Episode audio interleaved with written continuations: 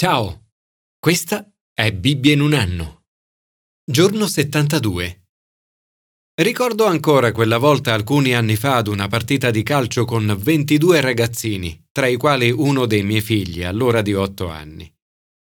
La partita doveva essere arbitrata da Andy, un mio caro amico, ma Andy alle 14.30 non era ancora arrivato.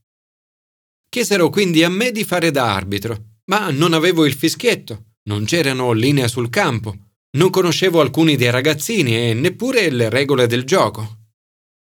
In poco tempo la partita precipitò nel caos più completo.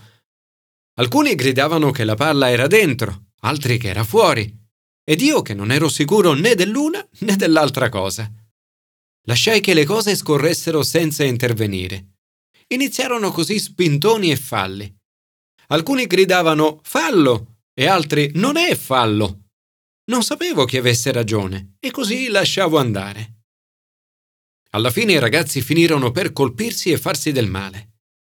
Quando finalmente Andy arrivò, trovò tre ragazzi a terra addoloranti e gli altri che urlavano come pazzi, principalmente contro di me. Andy entrò, fischiò, organizzò le squadre Disse loro dove erano i confini e in poco tempo li ebbe tutti completamente sotto controllo. Da quel momento i ragazzini iniziarono a divertirsi e a godersi un bel pomeriggio di calcio. La domanda è, senza regole i ragazzini erano più liberi o meno liberi di giocare?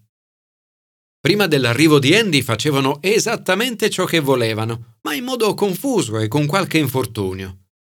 Ma poi, con Andy e le sue regole, hanno iniziato a divertirsi e a gustarsi la libertà di godere del gioco.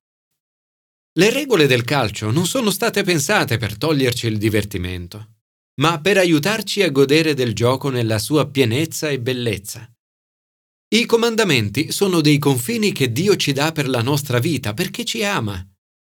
Non sono pensati per limitarci, ma per donarci libertà come nel caso del calcio, non tolgono nulla alla bellezza della vita. Al contrario, ci permettono di goderne in pienezza. Commento ai sapienziali. I confini dell'amore di Dio. Le leggi di Dio non sono un invito, ma un comando. Comandamenti di un Padre che ci ama, pensati per donarci giustizia, pace e vita piena. L'autore del libro dei Proverbi è come un genitore che incoraggia i propri figli ed insegna loro i comandi di Dio. Esorta i suoi figli così: Figlio mio, custodisci le mie parole, osserva i miei precetti e vivrai. Il mio insegnamento sia come la pupilla dei tuoi occhi. Scrivili sulla tavola del tuo cuore. Questa è l'opera dello Spirito Santo che scrive le leggi di Dio nel tuo cuore e ti dona la capacità di custodirle. I comandi di Dio ti danno sapienza e intelligenza, che saranno per te sorella e amica e ti preserveranno dalla tentazione. Spirito, Dio amore, hai scritto le tue leggi nel mio cuore. Aiutami a rispettare i confini che hai posto per il mio bene, perché io possa vivere la vita in tutta la sua pienezza. Commento al Nuovo Testamento. L'esempio degli altri. Ho sempre trovato di grande aiuto l'esempio di altre persone attorno a me. A volte è stato l'esempio di persone anziane come Zaccaria ed Elisabetta, che hanno vissuto giusti davanti a Dio e hanno osservato irreprensibili tutte le leggi e le prescrizioni del Signore. Altre volte è l'esempio di giovani, come Giovanni Battista, che erano pieni di Spirito Santo e di potenza.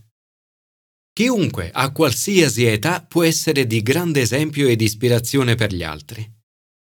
Luca è un uomo istruito, uno storico, e, come ritenuto dalla tradizione, un medico. È l'unico gentile in un gruppo di autori tutti ebraici del Nuovo Testamento.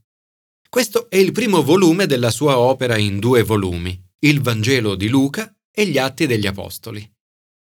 Luca svolge un'attenta indagine sugli eventi intorno a Gesù scrive un racconto basato su testimoni oculari, affinché noi tutti potessimo renderci conto della solidità degli insegnamenti che abbiamo ricevuto. perché potessimo quindi credere con fiducia nella vita, morte e risurrezione di Gesù. Inizia il suo racconto con la nascita di Giovanni Battista e in particolare con i suoi genitori, Zaccaria ed Elisabetta. Erano giusti davanti a Dio e osservavano irreprensibili tutte le leggi e le prescrizioni del Signore. È curioso qui notare che Elisabetta è descritta sia sterile sia irreprensibile.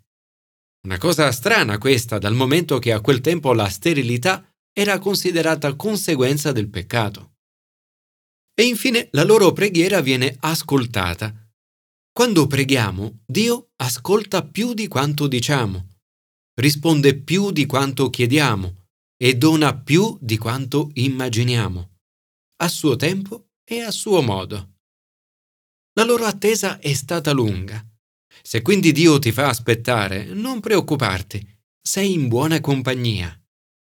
Dio accoglie la loro richiesta di un figlio, un figlio che porterà loro gioia e luce. Dio dona a Zaccaria una visione di ciò che sarebbe accaduto. Giovanni Battista sarà colmato di Spirito Santo fin dal seno di sua madre. Egli condurrà i cuori dei padri verso i figli e i ribelli alla saggezza dei giusti e preparerà al Signore un popolo ben disposto. Il desiderio di Dio è riportare il mondo a vivere saggiamente e lontano dal caos che deriva dalla disobbedienza ai suoi comandi. Gesù è colui che lo rende possibile. Giovanni Battista è colui che viene a preparare la via a Gesù. Grazie Signore per gli esempi ispiratori della Bibbia e per quelli delle persone di oggi che hanno scelto di vivere entro i tuoi confini.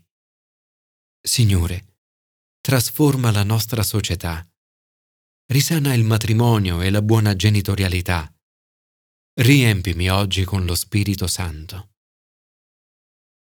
Commento all'Antico Testamento. La benedizione dei confini. Dio ti ama.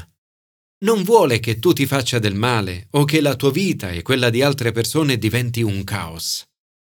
Per questo ci ha dato il suo manuale di istruzioni, avvertendoci dei pericoli del vivere al di fuori dei confini del suo amore. L'ultimo versetto del Levitico riassume il tema dell'intero libro. Questi sono i comandi che il Signore diede a Mosè per gli Israeliti sul monte Sinai. I suoi confini avevano lo scopo di portare benedizione. Il brano odierno descrive i risultati disastrosi del popolo di Dio. Se non mi darete ascolto e se non metterete in pratica tutti questi comandi, se disprezzerete le mie leggi e rigetterete le mie prescrizioni, non mettendo in pratica tutti i miei comandi e infrangendo la mia alleanza, ecco come io vi tratterò.